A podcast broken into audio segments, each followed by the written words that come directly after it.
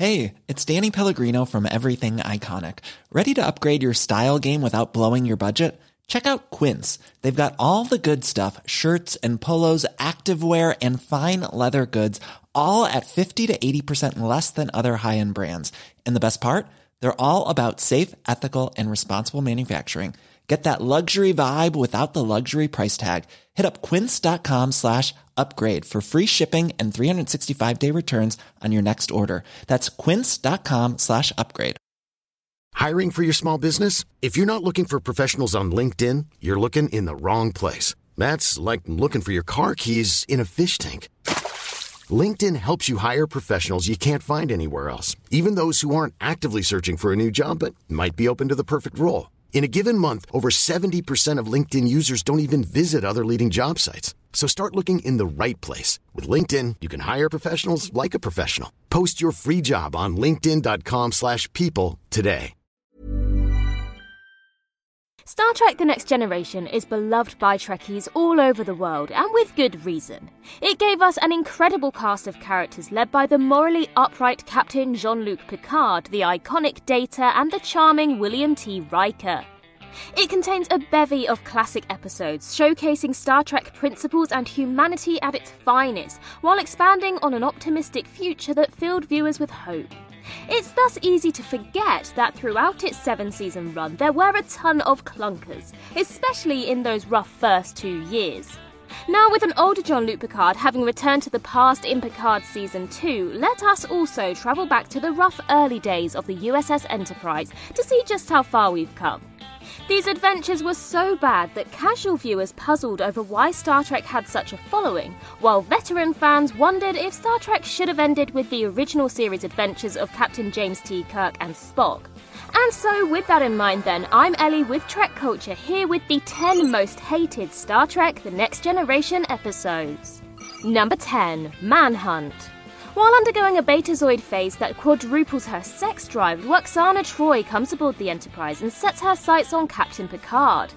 Aiming to be a light comedic episode, Manhunt has some promising setups, like Jean Luc inviting Data to be a third wheel during his dinner with Lwaxana, but stretches the jokes and scenes to embarrassing lengths until all the humour has been drained away.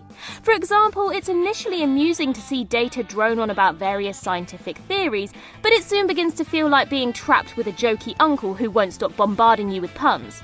It's also tough to be entertained at Picard's clear discomfort at Miss Troi's advances, making us wish the awkwardness would just end. This leads to a second half set mostly on the holodeck, where Picard decides to have some fun in a detective simulation while hiding from the Lwaxana. It begins nicely with a fun bit about the scene being too violent for Picard, when a gangster pulls a machine gun, prompting the captain to reset the program to a milder setting. Yet this gag, including the entire setup with the secretary telling Jean Luc he has a client, gets redone three whole times. It's like watching the opening minute of a wrestling match on a loop. Adding a simple mystery for Picard to solve could have given Patrick Stewart some fun material to play with and made this entire sequence more entertaining. Instead, the entire holodeck sequence feels like a desperate attempt to pad out the running time. Manhunt might have worked as a half hour comedy, but there just isn't enough here for a whole hour, ultimately making it a giant piece of filler. Number 9 Cupid.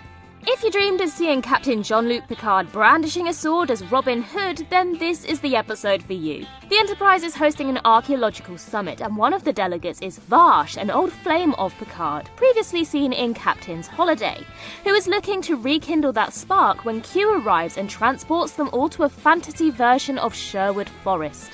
The first problem with Cupid is that Vash is an unlikable guest star coming off as self centered and selfish. Upon arriving at the Enterprise, she is immediately taken aback by the fact that no one has ever heard of her. She gets annoyed at Picard for not telling anyone about their history, which is a foolish expectation since there is no reason for the captain of the ship to share such personal details with the crew. The second and bigger issue is that the Nottingham parts are devoid of laughs. The crew plays various recognisable supporting characters, as Data, for instance, is Friar Tuck, but are given nothing to do but smirk in the background. In fact, the entire setting gets squandered with unimaginative plotting that simply has Picard sneak into the castle to save Vash, and rote action scenes which feel like a poor man's version of The Princess Bride. Worf, the warrior of the group, swings his sword in such a clunky manner you worry he might hurt himself, while Picard as Robin Hood doesn't even get to shoot an arrow. It's just all so lazily executed that Cupid ends up straying far wide of its target. Number 8. Angel 1. Riker attempts to negotiate the release of Federation prisoners who crashed on Angel 1, an oppressive matriarchal society.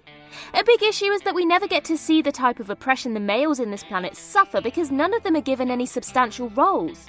They are just butlers in the background who don't seem to be complaining and who even look content, making it hard to understand and sympathize with this race.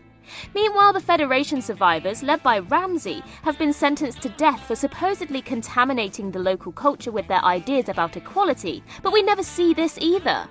Ramsey is called a revolutionary, but there is no moment where he is influencing others or spreading his message, making him a boring character who seems to only want to stay because he found himself a wife. The main moralizing comes from William Riker, who lectures Beata, the government head, with basic lessons about equal treatment and sharing responsibility that we've heard hundreds of times before. Simply switching the genders doesn't automatically make the lessons fresh. Riker also gets physically intimate with Beata, making us wonder if it's ethically okay for him to sleep with beautiful heads of state during diplomatic missions. Finally, there is a virus outbreak in the Enterprise that shuts down most of the crew. It's mostly played for laughs, with Captain Jean Luc Picard itching and laying sick in bed, and Worf sneezing his guts out, which is not exactly the kind of riveting TV we want to see. That, combined with the rote storyline on the surface, ensure that there is nothing angelic about the stay in Angel 1. Number 7. Aquiel. When the Enterprise finds an isolated relay station missing its two staff members, the ensuing investigation leads them to consider the possibility of murder. The episode is built on the emotional connection between Geordi and Lieutenant Aquiel, but there is no spark to be found between the two. Geordi first develops feelings while watching the presumed dead officer's personal logs in moments that are framed as sweet but which instead look like an unhealthy obsession. Later, Aquiel is discovered alive in a nearby shuttle, thus becoming the murder suspect, and the smitten Geordi becomes determined to prove her innocence. They become closer for real but lack chemistry, with LeVar Burton acting more like an overeager schoolboy desperate to please his crush. In addition, he is obviously too emotionally attached to the case to be objective, making it even harder to invest in their relationship and whether she's really the killer. What really sinks the episode, though, is the wholly unsatisfying final reveal. It's shown that the true culprit is an alien that takes on the appearance of the victim it absorbs, and after it murdered the crew, it took the form of Aquiel's dog. That's right, the dog did it. Worse, the shapeshifter just shows itself to Geordi in its quarters for no apparent reason other than the episode is almost over. Geordi doesn't solve the mystery or discover any key clue, the answer simply materializes in front of him, ending the story in an unearned, lifeless manner. Aquiel does seem like a nice girl though, and hopefully fares better in her next assignment. Number 6. The Royale. After encountering debris from a 21st century Earthship orbiting an uninhabitable planet, Riker, Data, and Worf beam down to an anomalous area and discover an alien approximation of a 20th century casino hotel. It turns out an astronaut survived the mishap ages ago, and aliens built him this simulation based on a trashy novel he owned. There is a poignant idea here about how a supposed act of penance turned into a form of torture for the survivor who was forced to witness the novel on a loop for the rest of his life, but it's brushed over too quickly for it to have any emotional resonance. The majority of the runtime is spent with Riker and the away team witnessing the novel with its cliche gangster archetypes, like Mickey D, who longs for his dame Rita, and laughable dialogue like, No woman's worth dying for, killing for, not dying for. The characters constantly comment on how hackneyed and terrible the story and scripts are, but the criticisms lack the needed wit to be entertaining. Simply saying that what we are watching is bad doesn't make it good or any less wearisome to watch. There is also a distinct lack of desperation or even frustration at their plight as Riker and the away team just casually explore, resulting in zero suspense. They are unable to leave, beam out, or communicate with the Enterprise, but don't seem the least bit worried. Riker eventually figures out that the way to escape is to play a role in the novel's plot and buy the casino in order for the story to reach its conclusion, leading to a climactic game of cards that doesn't exactly fire up the screen with excitement. With a distinct lack of wonder and intrigue, the Royale proves to be a world which we too can't wait to escape. If you're looking for plump lips that last, you need to know about Juvederm lip fillers. With Juvederm Volbella XC and Juvederm Ultra XC, your lip look, whether it's subtle or bold, can last up to one full year with optimal treatment and no additional maintenance. Find a licensed specialist and see if it's right for you at juvederm.com today. That's J U V E D E R M.com. Add fullness to lips in adults over 21 with Juvederm Volbella XC or Juvederm Ultra XC. Do not use if you have severe allergies or a history of severe allergic reactions, or if you're allergic to lidocaine or the proteins used in Juvederm. Tell your doctor if you have a history of scarring or taking medicines that decrease the body's immune response or that can prolong bleeding. Common side effects include injection site redness, swelling, pain, tenderness, firmness, lumps, bumps, bruising, discoloration, or itching. As with all fillers, there's a rare risk of unintentional injection into a blood vessel, which can cause vision abnormalities, blindness, stroke, temporary scabs, or scarring. For full important safety information, visit juvederm.com. I'm Sandra, and I'm just the professional your small business was looking for. But you didn't hire me because you didn't use LinkedIn jobs. LinkedIn has professionals you can't find anywhere else, including those who aren't actively looking for a new job but might be open to the perfect role, like me. In a given month, over 70% of LinkedIn users don't visit other leading job sites. So if you're not looking on LinkedIn, you'll miss out on great candidates like Sandra. Start hiring professionals like a professional. Post your free job on linkedin.com/people slash people today. Many of us have those stubborn pounds that seem impossible to lose, no matter how good we eat or how hard we work out. My solution is PlushCare. PlushCare is a leading telehealth provider with doctors who are there for you day and night to partner with you in your weight loss journey. They can prescribe FDA-approved weight loss medications like Wegovy and Zepbound for those who qualify. Plus, they accept most insurance plans. To get started, visit plushcare.com slash weight loss. That's plushcare.com slash weight loss. Number 5. Cost of Living. On the eve of her wedding, Lwaxana Troi comes aboard the Enterprise and interferes with Deanna and Worf's attempts to teach his brat son Alexander discipline. Pairing two of the next generation's most annoying recurring guests, Lwaxana and Alexander, and having them explore one of the show's worst holodeck programs, a kind of intergalactic circus, is a recipe for catastrophe. Lwaxana acts like a crazy aunt, encouraging Alexander to disobey authority and just have fun, even exposing him to striptease like dancers, while Alexander is rude and whiny, making us want to slap him. They are intentionally irritating, but with no likable characters to provide a balance, they become a burden to watch. Meanwhile, Paul Worf is thoroughly disrespected with the episode, making a mockery of his attempts to teach his son boundaries. He is constantly undermined by Lwaxana, who makes light of his lessons, encouraging the young boy not to take his father seriously, all culminating in a mud bath that scrapes away Worf's last ounce of dignity. The main drama is whether free spirit Lwaxana will settle for her stiff fiance or stay single and liberated. That she agreed to marry him in the first place feels out of character. She does realise their marriage is doomed from the start, but instead of communicating this to him, she makes a spectacle of herself, sabotaging the wedding by marching naked to the altar. The music and bemused look of the crew frame it like some heroic moment rather than the horror show that it is.